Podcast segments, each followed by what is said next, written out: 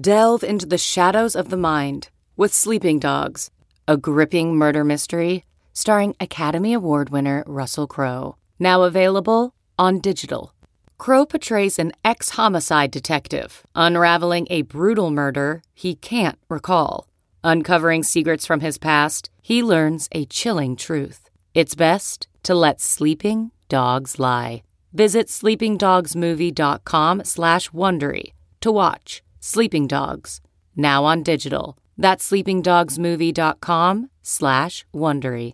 CarMax is putting peace of mind back in car shopping by putting you in the driver's seat to find a ride that's right for you. Because at CarMax, we believe you shouldn't just settle for a car. You should love your car.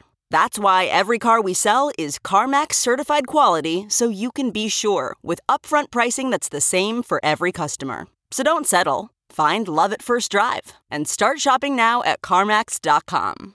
CarMax, the way car buying should be. Yahoo Fantasy Football Forecast. I like to win. You know, I love running routes. We better be in Florida. It better be sunny, and there better be some sort of fruity drink involved. With Matt Harmon. It seems like you know ball the way you talk, so. Thank you. Someone clip that. Looking forward to facing your mom at some point. Last night at the bar we were at, I had some really bad queso. I've never had no bad queso, really. No more time for messing around here. It is the busiest time of the year for fantasy football. It's draft season. It's the time of year where people actually care about me and my guest today. I'm guest, my co-host. I mean, co-host Andy Behrens here, the purveyor of great wisdom. As you said um, a couple episodes ago, this is really the the time of year where people give a damn about us the most. So, I mean, I still uh, don't drafts like, are here. I don't get I don't get recognized exactly very often, but I get a lot of people who like look at me and kind of like, you know, double take and they're like, "Did we used to work together? Did you go to such and such high school?" I get a lot of that this time of year. Not not outright recognition, but it's something. Mild like you look familiar, but you have a pretty Yes. distinct face. So I feel like they they should remember that you are the one that told them, "Hey, you have the fifth pick in the draft. Here's how this is going to go for you." That type of thing. I mean, you are you are on the featured uh, featured material on the Yahoo Fantasy app. I have been at bars before where like dudes are having a fantasy draft and like my face will pop up on their screen and I'm like five feet away and there's just no there's just no recognition. what a shame. Well, maybe someday we'll be celebrities, uh, Andy, but today is not that day. What we are going to do here is we're going to tell you how to avoid some common mistakes that I mean, Andy, I know I've made some of these mistakes before. Everybody makes these mistakes when drafting teams. You know, uh, just a heads up disclaimer here for various reasons, we are recording this podcast episode a few days before you're hearing it. So, apologies in advance if we make a comment about a player or a team without being up to date on the latest news involving them. Just keep that in mind as we talk going forward. Okay, so on to the show. So, Andy, before we jump into our, we each each have five things here, five mistakes. I wanted to kind of start this off with a general question because this is something I've been thinking about. I typically draft off of um, positional tiers, right? And because one of my mistakes was going to be like not using tiers, because I, but I didn't end up making that an official one. But I'm kind of squeezing it in here as like a bonus one. um, I think drafting without tiers is a mistake because it can help you really just decide when runs are ending or beginning on players. Um, I, I know our, our mutual friend John Daigle, I saw him tweet this the other day. Uh, and again, this is dated, but he said during like the Texans preseason game, uh, when Dameon Pierce was going off, he's like, there's going to be a bunch of people that draft like, you know, the D- David, you know, all the all the dead zone favorites, all the dead zone Hall of Famers this year ahead of Dameon Pierce this weekend in your drafts. Don't be one of those people. And I think if you just like look at the tier of dead zone backs and just be like, I'm not taking any of those guys, but I'm going to wait here to the post dead zone tier. It can make a lot of sense. Do you prefer? But at the same time, I've also thought recently because of that, I've never drafted off an overall list. I actually don't like making overall rankings. But do you think that is a mistake? What is the best set of rankings to use, and what are you? Are, how? Which ones are a mistake to draft off of? Man, we're we're definitely in in lockstep here because I always I always find it painful when we have to actually go through the process of creating overall ranks, uh, you know, for the site because I would just I, I, I mean that's the only time I look at them. I'm I'm not looking at overall ranks like when I'm actually in a draft because I have immediate positional needs that I have to address, right? Like I'm building a team that isn't that isn't theoretical and it's not a team I don't I'm not in any leagues where um, every position is a super flex, right? And I could and I could start I could start anybody. Like I, it it doesn't it doesn't really matter to me how I value Josh Allen relative to um, the the you know the second tier of running backs or the third tier of running backs or the second tier of receivers or something like that. I you know.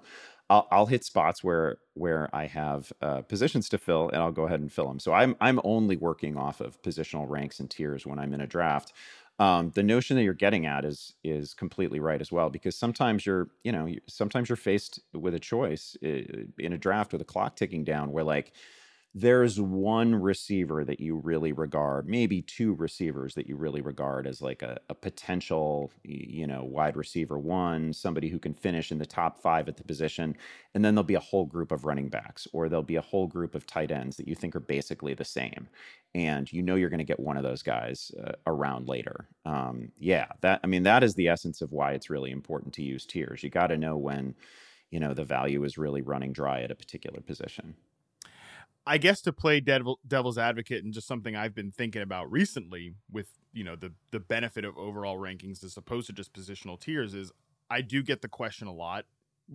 It's just several examples of this. It's like when do you start value? Like where does your tier five of receivers rank relative to your tier three of running back stuff like that? Or even more practical example, you said Josh Allen. It's like well when do you start considering quarterback tier one when you get to the running backs, like what tier do those guys intersect? Or Kyle Pitts, like I've had folks ask, I mean the Kyle Pitts thing, but like not not in terms of route charting, but just like where do you value Kyle Pitts relative to your tier of receivers? Like which tier would he fall? And I'm and when people ask this, part of me is like, you know what would make this really easy?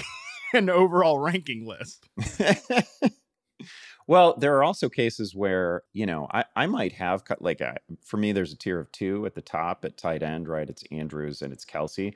Same. And you can include Pitts in there, but that's, you know, you're you're you're building in a, a pretty dramatic improvement year over year. That's not the kind of thing that I would normally do when I'm picking a player in like the second or third round, is just assuming that they're going to be a lot better than they were the year before. I, I don't like I don't really fish in that second tier, third tier at tight end at all. I'm just I, for whatever reason I I recognize that they are very good players. I can imagine that there is a price at which I would I would jump on Kyle Pitts, but uh, for practical purposes, there's always somebody in a draft who assumes that he's going to be 1,200 yards and seven touchdowns this year, and so they're drafting him as they should. in round two, round three, right? Not round two, but yeah, round three, round four, something like that. I just don't have him there. Um, so there's there's whole there's whole tiers at certain positions that I just never get. I'm perfectly happy if I don't get one of those first two tight ends to to wait a pretty long time. That's not for everyone, um, but that that factors into it as well. And the the Josh Allen you know, uh, uh, Riddle is really. I, I, happen to think there's like there's like eight quarterbacks who could finish as the QB one. I would not. I love Josh Allen. I don't consider him a tier of his own quarterback. Um, which is not to say that I, you know, I might I might even include Trey Lance in that in that group of guys who I could I could squint and see a possibility of finishing as the overall QB one. That doesn't mean that I put Trey Lance in Josh Allen's tier, but it's not like Allen isn't alone for me. Allen Allen had a great season last year, but it wasn't a you know you won your league if you had Josh Allen kind of season. I don't I don't think he's separated from that group of that is pretty deep, right? And we could take it all the way down to Jalen Hurts. I mean, I think they're all fundamentally the same, and I don't I don't I don't care which one I get.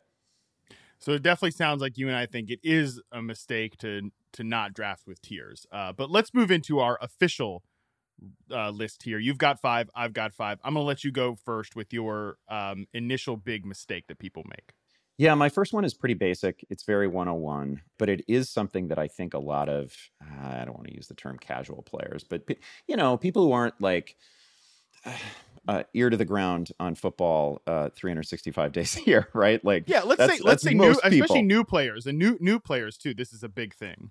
Yeah, this is a huge one for new players. The idea that you can just plot out your entire season and you you care a lot about bye weeks when you're building your team is crazy to me. Um, looking at bye weeks at all, I wish we didn't even show them in the in the Yeah. draft app, uh, honestly, because the idea that you can plan for your quarterback's bye week in November is just nuts. Um, you can't, like, you absolutely can't. This is a you're just doing damage to your team when you like i guarantee that three years ago um, when lamar jackson had that crazy breakout season one of the greatest seasons uh, in the history of his position I, I guarantee there's people who didn't draft lamar jackson because oh his bye week didn't line up with my starting quarterback like aaron rodgers or ben roethlisberger or whoever right and that was just a big flaming mistake Oh boy.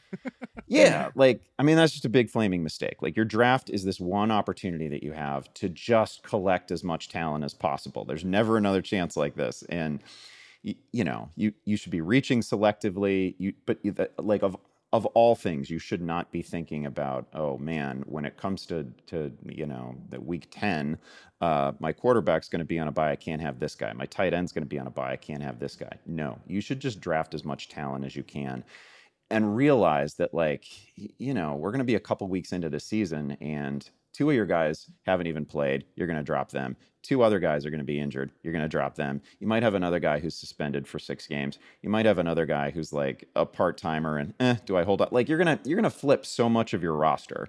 The idea that you can just make these plans uh, well ahead of time is is just silly. It never works out that way. Yeah, I think expecting chaos is always a good thing. Um, and I actually like the way you you frame the draft as this is your one big chance to collect talent because I think you know sort of this is a mistake I think people make, but you know they view it as like filling out a roster, right? Like like all right, I got to get my starting positions at each. It's like no, you you want to collect the best talent on your team because things are going to go crazy at some point. I mean, that's kind of the the whole theory behind zero RB is like, you know, running backs are super fragile, uh, like wide receivers are anti fragile, you know, and regardless of what you think. I mean, we know what Derrick Henry thinks about zero RB, but like, um, regardless of what you think about like the strategy of zero RB, that is kind of the principle of it. And that, that is true that chaos will hit at some point. And like you're not going to have your number two receiver is not going to necessarily need your fourth guy doesn't need to not have the same bye week. Like who cares? But people get really people get really hung up on that still. So I think it's a good call out.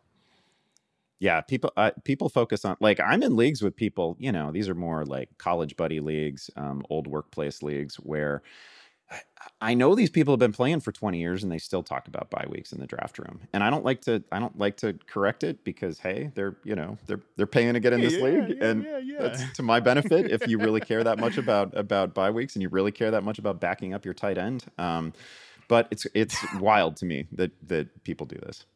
You could also argue too that um like last year there was that like apocalypse or whatever. I know we probably said it like a hundred times on FFL at some point last year, but you know, like the Vikings and the Chargers, and like the Steelers, like all these teams with a ton of fantasy players were on the, the bye week that same that same week. It's like you can honestly argue that hey, that's one week of the season. Like maybe just get the kicked out of you that one week and then actually Right. have your full roster the entire year. There there's there's some wisdom in that.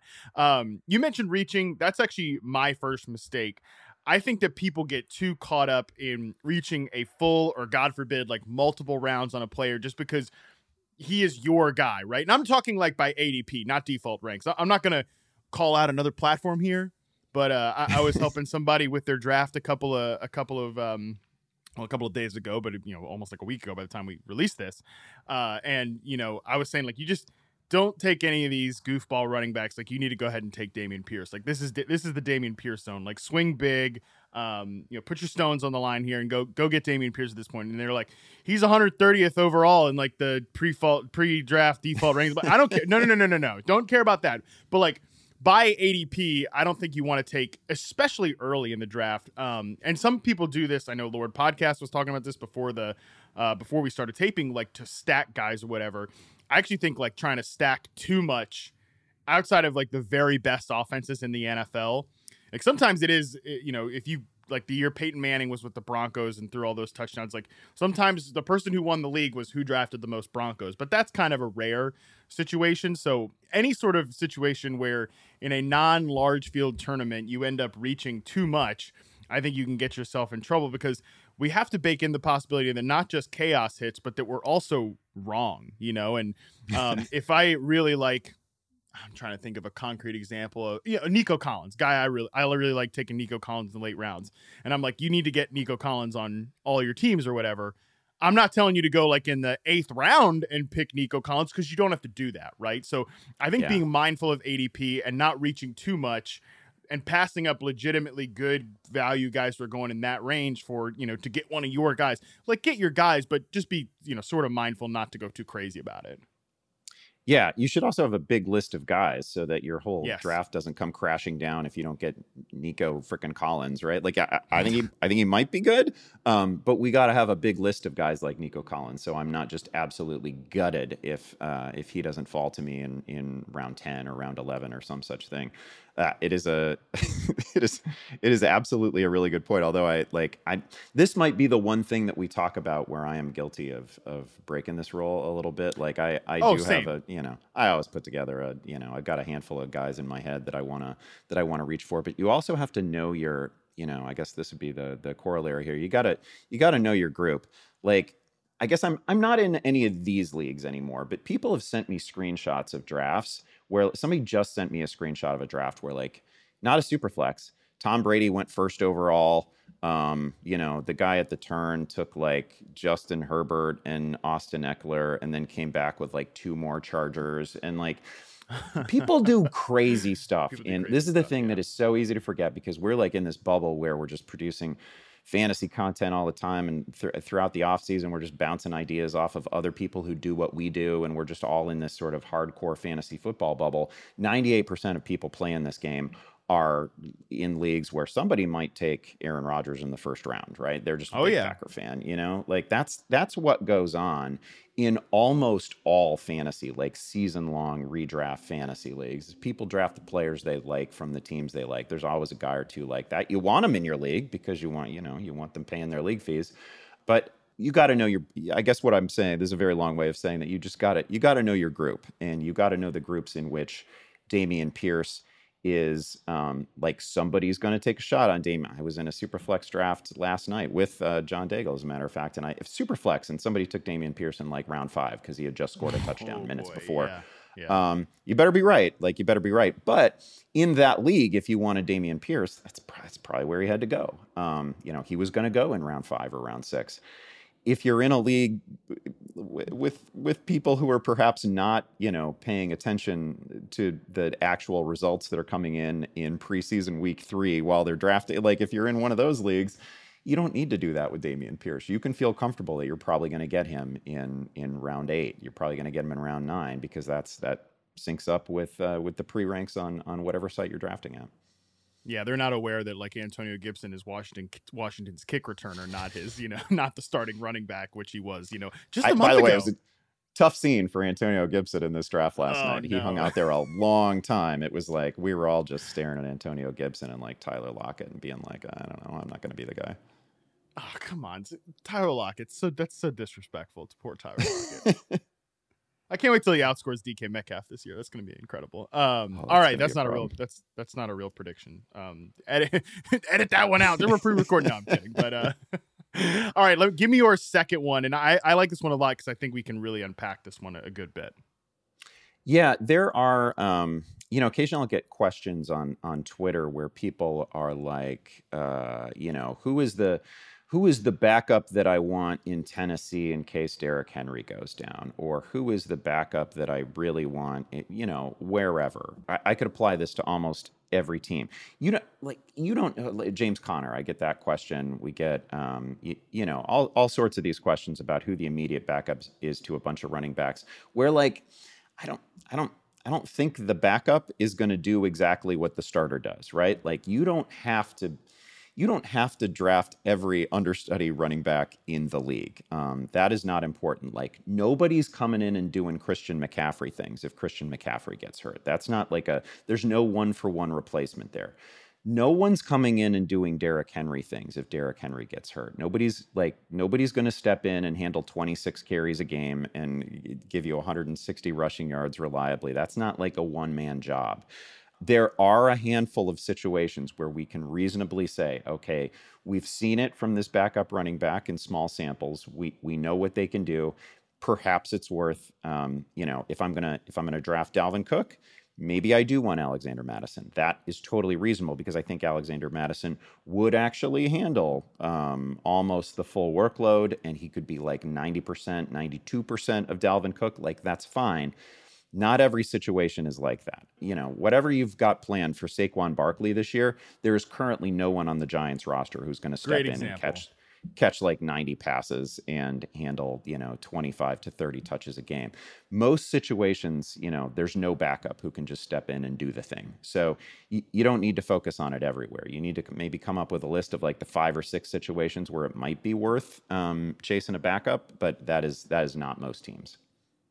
Yeah, great example. And it does feel like the some of the biggest backs in fantasy right now actually don't have um, a clear cut number two, right? I mean, and even some situations you think it's this is the thing that really um, you know gets people in trouble is that like you think that you know who that second running back is and it's and it's not that guy um, the Chargers, great example. People thought it was going to be Isaiah Spiller, and he obviously eventually gets hurt. But like, it's not even before that. It was clearly not going to be Spiller, at least not right away to start the season.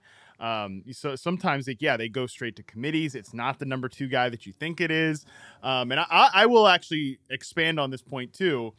If you are going to draft a backup running back, you know, the running back understudy, like you said, make it somebody else's backup, not your like I Right, right. don't you don't have to really you don't got to pair up your running back with his backup running back. Like if you take Dalvin Cook and you don't have to take Alexander Mattison, but if you don't take Dalvin Cook, you can absolutely take Alexander Mattison and you got to obviously have somebody's, you know, you're going to sit there and he's going to do nothing, nothing, nothing, nothing, but man, it feels good when if Dalvin Cook gets hurt in week 2, week 3, you've got Alexander Mattison on your roster and that I think I think like uh, pairing your running back with their backup is is it's a floor play, but the ceiling play is to if you t- and also by the way, God forbid you do this in like the single digit rounds. Like I had somebody ask me the other day, should I take Zeke and Tony Pollard? And it's like, no, don't you don't want that because they're probably not going to coexist together very often. They each have standalone value and, and each have great upside if one or the other gets hurt. But you don't want to you really just put yourself in a bad position from a ceiling perspective if you only have because all you've really gained if your starter gets hurt and you have the backup is you've just got a lesser version of the player you already had, most likely. Yeah. Another thing I'll mention here is that oftentimes the guy that you and this this goes along with something that you were that you were suggesting. Oftentimes the guy that like the guy that may have the third down role, the guy that may have the you know the the you know they get into a four minute situation, um, they get into a hurry up situation. The guy who has that role is not necessarily the backup to the to Right. the starting running back, right? Like they may just love that player in that role. Um, I don't, you know, I, I- who's a good example? Nyheim Hines is not just going to step in and be Yeah. Jonathan Taylor. Um, J.D. McKissic is just not going to step in and be, I don't know, whoever it is, Antonio Gibson or Brian Robinson, right? Like that. That's James Cook may not be the guy who just steps into a to a full workload uh, in in Buffalo necessarily because they like the teams want these guys because of their pass catching ability for their for their specific abilities in specific situations. This happens all the time in like b- baseball too. Like a team may just want to leave a guy in their role in a bullpen, and they you know it's not the guy that you think is gonna is gonna take over a closing role or something like that. Like sometimes teams just like to let people thrive in what they do best. I think one example um, that I was thinking about from the past, not like a current example, is like the Seahawks running backs were always like this. Like Marshawn Lynch Yeah. was the, um, you know, Marshawn Lynch was the starter, but then they had like Robert Turbin kind of as that that third down ish back, and then uh, Christine Michael was like the direct backup. Michael was never going to do anything unless uh, unless Marshawn Lynch got hurt. But Robert Turbin was necessarily not going to come in there and, and dominate the touches. Like so, that's a really I don't know why that's that example probably sticks with me, but just because of Christine Michael. But um, anyways, we'll move on. we'll move on from that. My second one here is not focusing enough on player archetypes, and I know this is a little more dorky and a little, I guess, more complicated than just don't draft a bunch of guys that are you know because of bye weeks or something like that. Uh, so I, would say that the, the the thing behind this is, and I think it's especially pertinent at the wide receiver position, is you don't want a bunch of like DeSean Jackson types, you know, the boomer busts, but at the same time, you don't want a bunch of Jarvis Landry types. They, you know, and that's the example I always go to just because those guys kind of stand out. These guys, you don't want a bunch of just high floor guys with low ceilings, and you don't want just a bunch of high ceiling guys with low floors. Like you want to make your roster kind of complement each other. I think it's really easy to do it with the wide receiver position. I think for running backs, you probably don't want a bunch of like early down banger guys. You know, at the same time, you don't want to just be like, I'm taking all of the the James White types. The, you know, uh, this guy could maybe catch like 50 passes but he doesn't have much of a ceiling like the guys we just were talking about that won't inherit the the James Cook types. They're probably not going to inherit like feature back workload in case of injury chaos. So again, kind of a little more complicated to explain, but I think just trying to make sure you don't have a bunch of volatile guys or a bunch of high floor guys, you want to make your roster kind of complement itself. Yeah, this is a this is a good point, and uh, it, it is an especially important detail to note that like you just absolutely don't want like an entire, you know, like you can have one guy who's like Will Fuller, right? And it's right, it's, it, super high variance. They're gonna have two, maybe three absolute blow up games a season, um, and when they blow up, it's like 180 yards and two touchdowns, three touchdowns. You win your week, like. I'll take one guy like that, and I and I really like to have it too. Like I, I love yes. having a guy like that, and I feel like I can build a roster that can survive the fact that that guy is also going to have a bunch of two catch, three catch, thirty yard weeks. But that is the profile.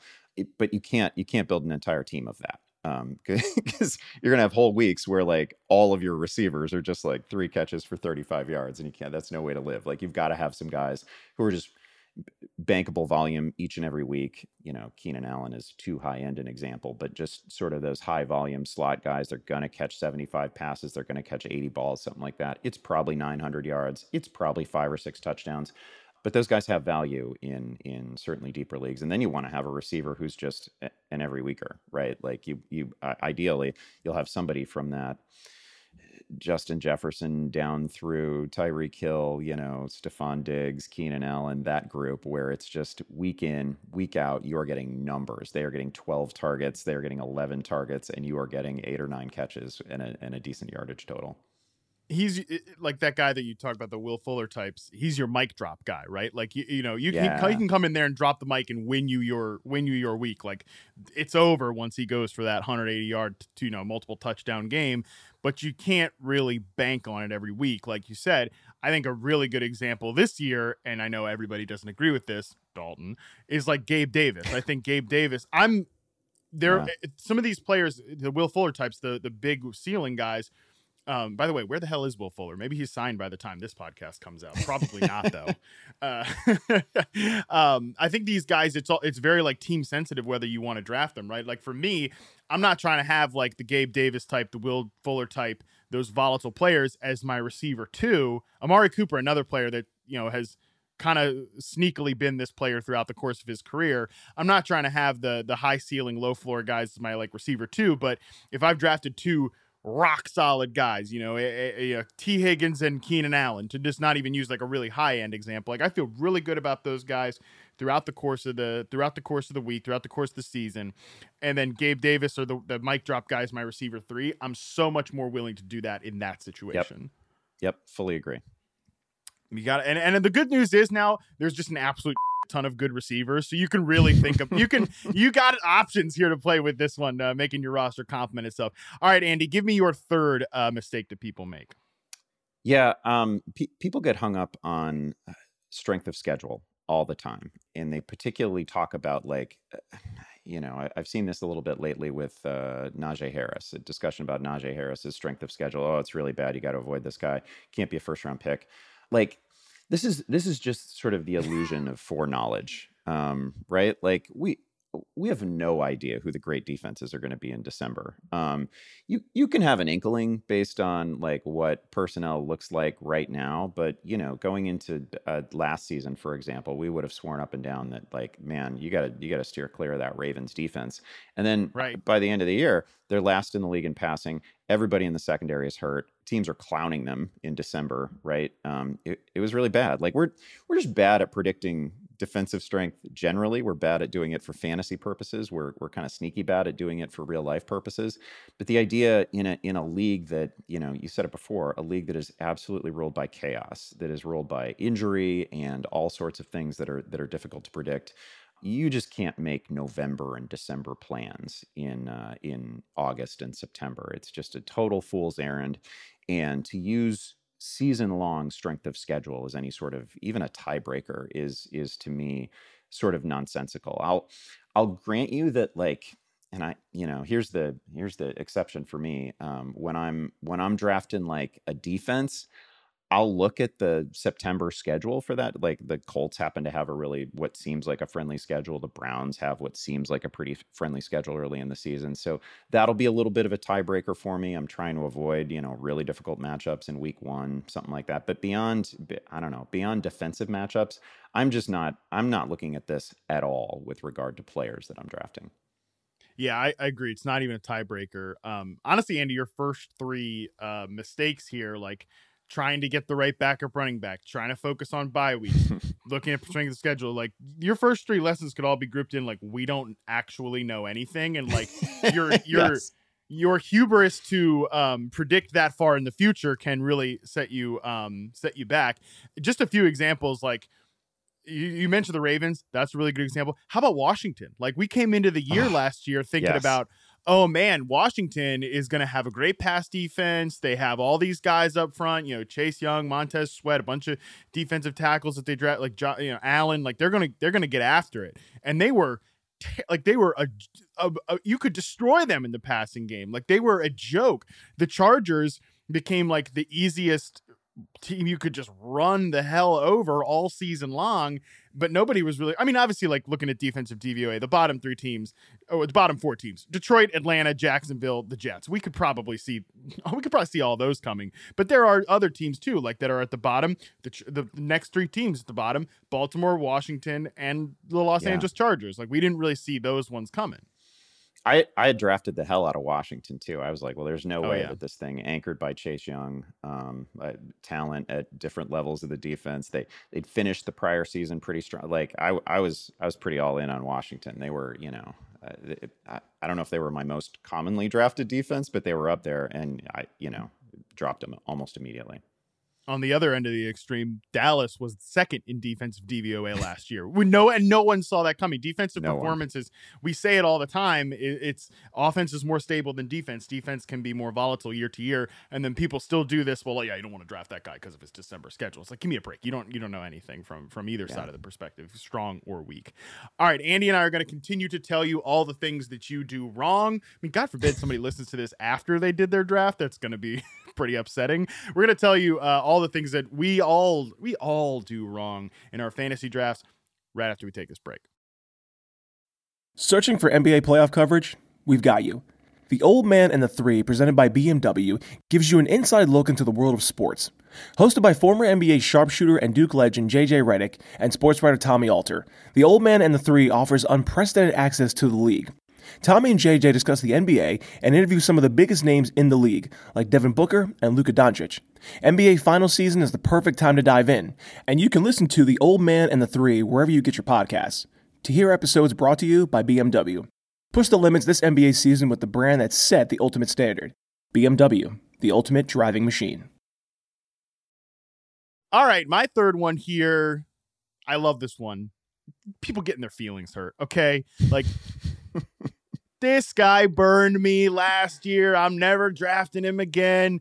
Oh man, I can't get, I can't draft Brandon Aiyuk because of what happened in the first. I might be taking this personally. I mean, I mean, you know, dra- I drafted him. What happened in the first run of the season? Never again. Never. Well, if you have like guys that you're crossing off, never again because you got your feelings hurt because they burned you in the past, you're gonna miss out on value. Because guess what? If you feel that way, other people feel that way, right? And that pushes players down the draft board. It gives chances for for value and opportunity. So I just generally think don't get uh, injuries another great example. I mean sometimes obviously um, you know our, our, friend scott pianowski is the ultimate not injury optimist. You don't want to be injury optimistic but at the same time injuries can also create value. So just be open-minded and let go of your feelings. N- nothing happened to you personally. Let, let it go Do you remember how many people were out on Joe Mixon last year because Joe Mixon had, you know, uh, injury had had sort of scudded his season the year before? People swore him off, um, and then and then all he did was go out and catch forty some balls and finish with like fifteen hundred total yards, sixteen touchdowns. He was great. He's been a great player every time he's been on the field throughout his career, um, but people swore him off. Um, and and you're so right. Carrying grudges from one season to the next particularly when there's a when there's an injury that explains uh, disappointing performance is is just an outrageous thing to do. It's just a ridiculous thing to do, and it there's this illusion that like we have personal relationships with these players because we and I, I you know I'll fall into it and sometimes I'll you know, but if I if I do this, I like it's really important that you not do it on somebody who could really make you look bad, right? Like don't do it. Um, don't don't swear off a guy who is going in the first like four or five rounds of a draft because they're going there for a reason. They're they're right. an actual great player when they are when they are active. Um, if you want to have these little petty grudges, make sure that you have it with um, a team defense, a kicker, something that isn't going to like absolutely roast you. Do not a tight like, end. Do not Yes, yeah, even a tight end, but do not swear off um, like elite running backs. Yeah, I mean everybody. I mean Deebo last year. People, I'm sure, were like, yes, "This guy, yeah. you know, uh, he was hurt last year." And then again, it can create opportunity. It can create value. I can think of a guy like Allen Robinson this year. There are so many people out there. I drafted this guy last year and he, he burned me. Yeah, well, he was on Great fucking name. Bears last year, you know, and, and like with a ter- with a terrible rookie quarterback, and now it's a new year and he's on the Rams. You know, like that's another thing too. Every year is a new year but and you'll and you, again you'll know this stuff. If you're to swear off a guy that burned you last year you better have been paying attention all summer and they're like t- like trey sermon okay? If you want to swear off trey sermon because he burned you last year probably might have been cut by the time this episode is out. So i'm really blowing this whole evergreen episode thing but i mean you know what i mean the, the guy is clearly not at the top of the depth chart is not like in gr- he might be in decent standing but he's not in great standing with the 49ers or something like that. So you want to swear off a guy like that you better been paying attention to all summer long. Like there's not like a brandon aiyuk type drum beat where we're all good we're all past that or like allen robinson he's he's he's on the damn rams now not the bears Hey, people are going to swear off Trey Lance this year because they held him all, all season uh, in 2021. N- never helped you, you know, never got past Jimmy Garoppolo. There's a there's a pretty fair chance that Trey Lance is going to be a fantasy difference maker this year. I mean, hell, he got two starts and he ran 24 times in those games. Like he's he's going to be a good player. Um, you can't put him on your do not draft list simply because you had a bad experience with him pretty much just take just get your feelings out of it. Take your emotions out of it and just just try to try to think with a clear mind. I know it can be difficult i get that. I've, I've said a lot of times with the cmc thing you take cmc second overall yeah. and, and you you're gonna feel like just a complete idiot if by week three he's on injured reserve. And like i mean i under i do want to be sensitive to that type of stuff because i get it but the the I got my feelings hurt by this guy. Like, let it go. Nothing happened to you personally. Um, all right, Andy, give me your fourth one. I, I I've had people reach out about salary cap draft advice. Um, so this is a, I'm glad you put this on here. Yeah, this is uh this goes right along with sort of my theme of we we don't know right? Like there's like there there's not a lot that we can know entering the NFL season, and and we have this sort of illusion again of of foreknowledge of everything. I I've never been impressed in my many years of participating in salary cap drafts for fantasy football. This is different in other sports, but in fantasy football in particular, I've never been impressed with what the people who you know save their dollars um, to have late leverage. I've never been impressed with what they do with it. There is, in my mind, virtually no difference between the one dollar players and the four dollar players. I just like like this is the same pool of total flyers, total lottery tickets.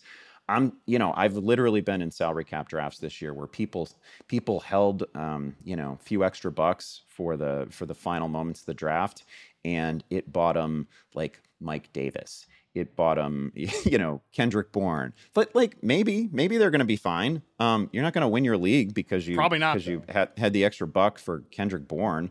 All the guys that are like really buzzy end up getting nominated sort of in the in the middle anyway. Like George Pickens wasn't a steal for anybody. Dameon Pierce wasn't a steal for anybody. Like none of those guys are really steals these folks that that save leverage for very late that they just get nothing from it. The the one thing you know the flip side of this when i get in myself in a salary cap draft the one thing that i always try to do is i try to assemble a team that i couldn't possibly put together in a snake right? Like i want two guys from the first round. I at the Kings Classic a couple a couple weeks ago uh, in in Canton, I I spent a stupid amount of money on the combination of Justin Jefferson and Ja'Marr Chase. Like you literally couldn't draft that. There's no way you could draft that. I, I feel like there's a decent chance between those two. I'm getting somebody who's going to lead the league in receptions and probably receiving yards. Um, I love that combination. You could you couldn't draft it. You could draft uh, 10,000 times. You wouldn't get those two together on the same team. It just doesn't happen. You can consider that like a stars and scrubs approach, but really in football, yeah. it's just about the fact that we don't know anything when we get yeah. an hour into a salary cap draft, right? Like, and, and those again, those guys that are like six dollars, four dollars. There's no, there's really no difference there. We don't know. This is this is different in again, I'll, I'll cite baseball as an example. Sometimes you're saving your money because in the end game, you might get a guy who's projected for 500 at bats, or the dollar guys are projected for like 50 or 100 at bats. And it means a lot. In football, it, it means so little. It's a great call out. Um, I raised my hand over here. You couldn't, listeners obviously couldn't see it, but I, I've been that guy many times that like saves my money till the end. And it's like, well, great now I, i'm able to spend four dollars on this guy that's not going to make a difference for me you know that type of stuff and i think that we've we've said this before andy that if you're going to do the i'm going to get justin jefferson and ja'marr chase there's probably going to be parts of your roster that stink and you have to be okay with that like you have yep. to don't tweet that screenshot of that roster out because you're going to get flamed. But uh, you know, you can you can make that work. Basically, I think is the is the long and short of it. I agree with you. I love trying to accumulate a, a roster that you can't you can't have in a snake. Otherwise, like, what's the point of this? You know, what is what is right, the point of right. the, um, what's the point of all this? But it's tough in a in a in a salary cap draft that we're in together every year with our with our old colleague Brad. Uh, it, it, I end up getting. I don't know. Are we doing that this year? I don't even know. Who who the hell? Knows? I hope we're but, doing uh, it. I think we're doing it. I hope so too. But uh, we'll we'll figure out. Maybe again, we'll know by the time we've already recorded this. So I, I think that like I always get banged in that one because it's super flex. That throws me off. Like the super flex salary cap is like oh, I always find myself uh, in a bad in a bad spot there. So but I, I agree that is good advice. Like don't don't be the one to save for leverage later. That uh that's a little stupid. Um my my next one here, and this is not a draft mistake, but I think it's one that uh Andy, I haven't told you this, but for our waiver wire episode, like we're gonna we're gonna talk about guys every week that like are, when have you hung on too long um that i definitely want to explore in season because i struggle with that and nothing is worse than being the one who we've talked about the Amon-Ra St. Brown example. You drafted him, you dropped him, your league mate wins the league because they picked him up in the middle of the year. But then there's also the the opposite of that, the the Trey Sermon example. If you drafted Trey Sermon in the God forbid sixth and seventh round or something like that last year, and there were leagues where he went in the sixth and seventh round, and you held on to him forever and ever and ever you that sucks like wh- how long is too long to to hang on because that can really screw you but it nothing again nothing feels worse than like your sleeper coming back to um, elbow you out of the championship later on there's a guy I mentioned earlier, Trey Lance. Um, I was in a league last year where I hung on oh, to Lance man. just yeah. forever. Um, and when I finally dropped him, you know, this was in this is in a, a, keeper league too. I could have potentially kept him, but I was, you know, I was kind of in the hunt. And uh, when I when I eventually dropped Trey Lance, who was like my God, I'm I'm going to be embarrassed. To, I, will have to look it up later. But he was he was not an insignificant pick for me. I don't know if he was my seventh round pick or something like that. Like it was a it was, pretty. There was like real draft capital there uh, expended on Trey Lance. He didn't help me at all. Never started. The fantasy industry as a whole absolutely got obliterated by rookie quarterbacks last year because yes. we were all yes. obsessed, and we'll co- I'll cop to it. We were obsessed with Trey Lance. We were obsessed with Justin Fields, and I don't think anyone expected the leashes to be as long as they were for even Andy Dalton, but especially Jimmy Garoppolo. Yeah. But then even like when Justin Fields got out there, he, he, wasn't he wasn't good. So we all we all got buried by those guys yeah. last year. When I when I eventually dropped Trey Lance in that league, it was for like Kendall Blanton. Um, it, it was the it was it was one of the saddest transactions that I've ever that I, I've ever uh, experienced in in a life in fantasy. It was, it was it was just terrible. It was it was gutting. Yeah, it's terrible, and and I, I don't it's a mistake we all make and I feel like we've given advice as how to get past these other mistakes before, but man, I, I would say the one thing is just with, with these rookie receivers that we talk about, you can draft them and you drop them, but be ready to g- grab them back again. Like try to like don't forget about them. I guess is is the is the the advice there. Like be paying attention to their snap counts, their their routes run and stuff like that, and be ready to grab them again before somebody else does. The the other thing I'll say about this point is that it's so um, it, it's so situational based on your based on like your record and your standing in the league at any at any given moment because there are there are times where you know you start a season one and three, one and four, even if it's bad luck and you kind of like your team, like you got to win. Um, Yeah. and any anybody who's not playing, and I don't like. I, I don't care what their potential is in the second half of the season because like there's no second half of the season for you if you're one and five, if you're one and six, right? Like you got to win now. So there are situations where somebody somebody like Amon-Ra St. Brown could have reasonably been dropped by a team that just couldn't wait anymore on a guy who wasn't getting enough targets, right? Like that happens too. This happens with with injury guys, um, like injured players who have ambiguous timelines. Right? Maybe he's going to be back in four weeks, maybe six weeks. Well, that's an eternity if you're like a two and four team, right? Um, but it's not if you're sitting there at five and one and you can afford to wait. Maybe you can take a loss. You know, so this is all. You know, it is very difficult to separate that player discussion from like where are you positioned in your league.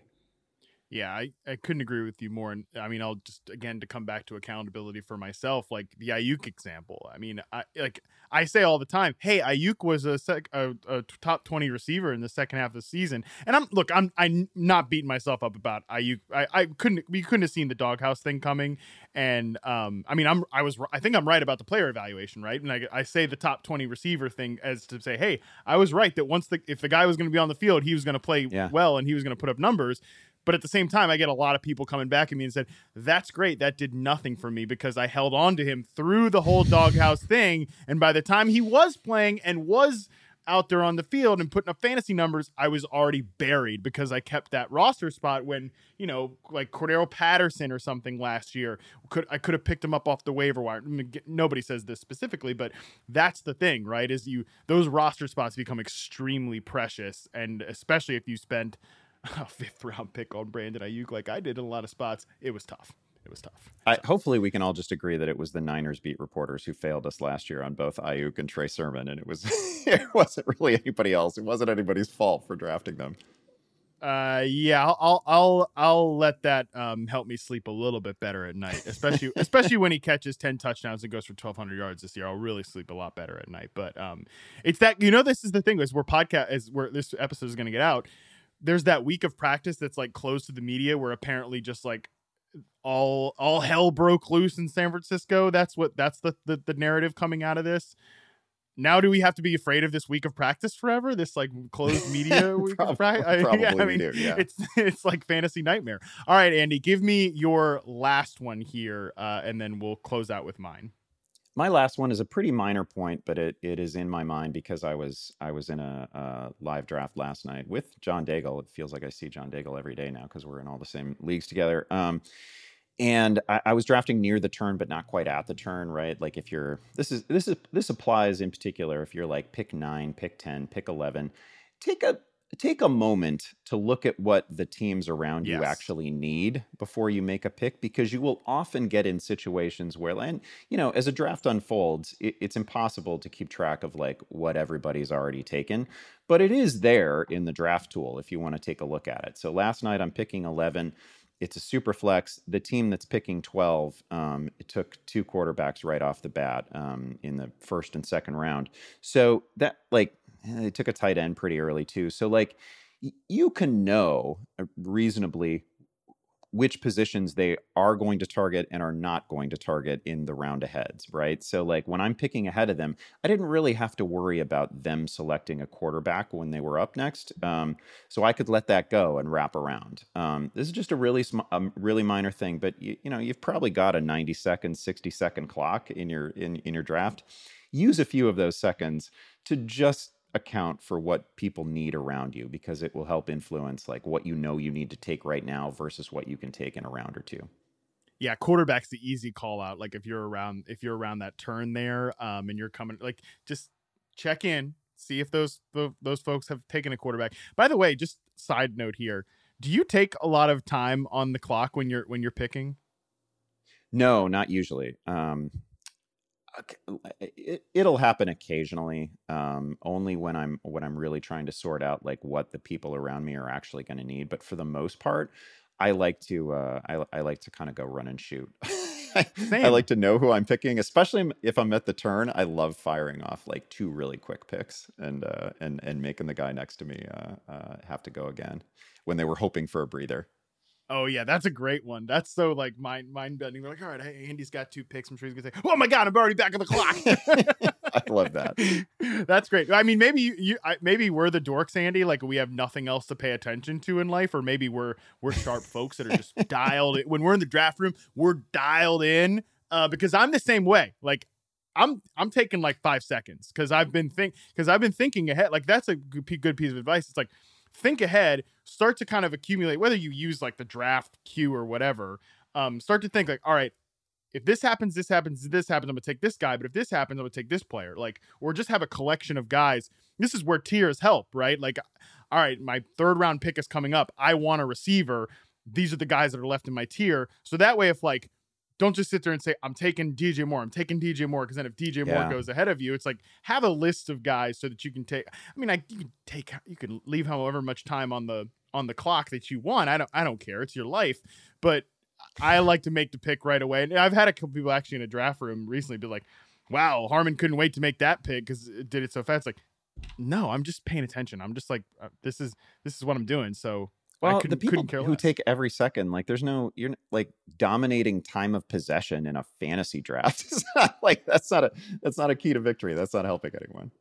Oh my god, especially especially in a salary cap draft. I mean, yeah. takes for like it already takes forever. I've get a life, okay? You want to be sitting here looking at this draft room for the next three hours? Like, no, I'm trying to go to the bathroom, okay? So just let th- that's the thing. I'm always in draft. Like, let's move it along. You've got a minute 30. You're taking the whole damn thing. Give me a break.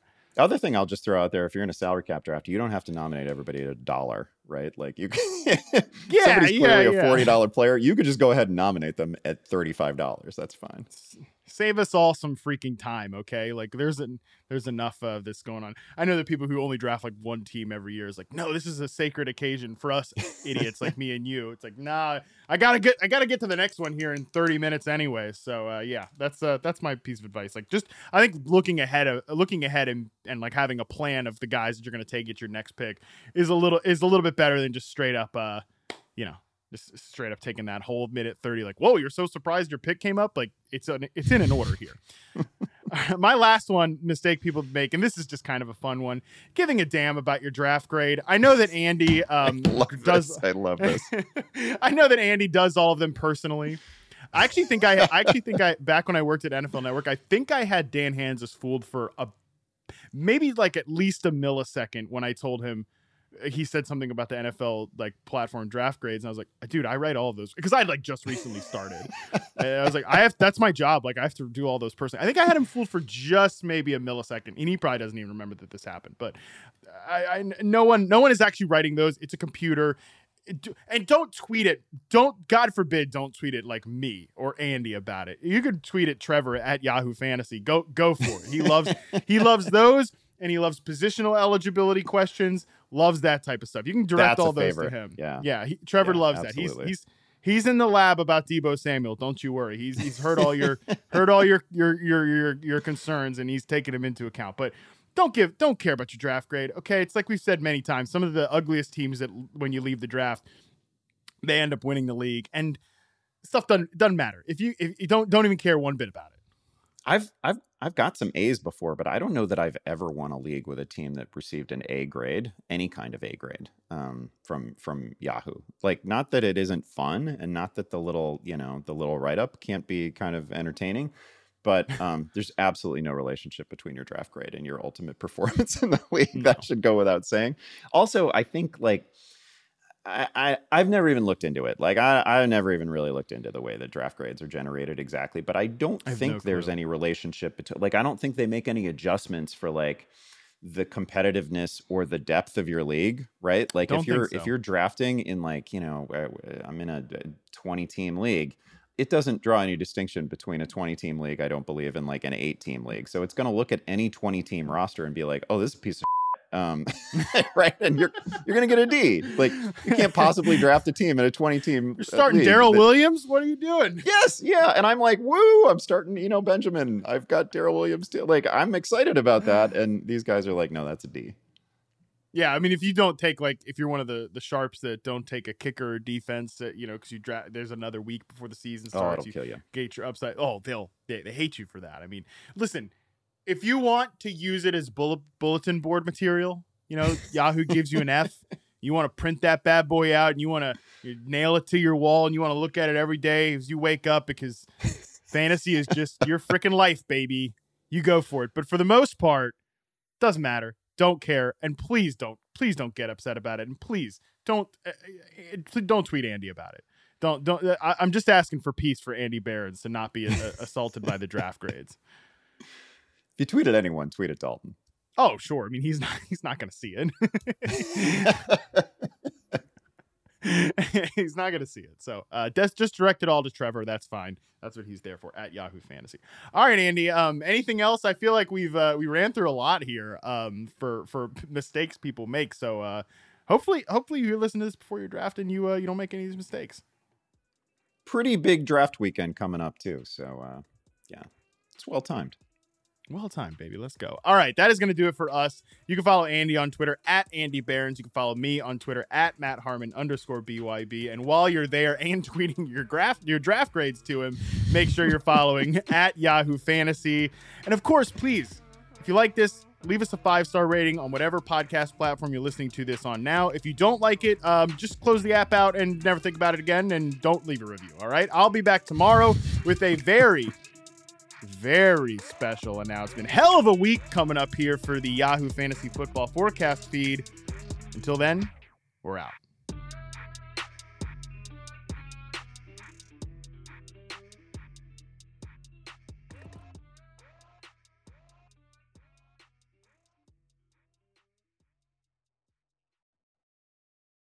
One, two, three, four.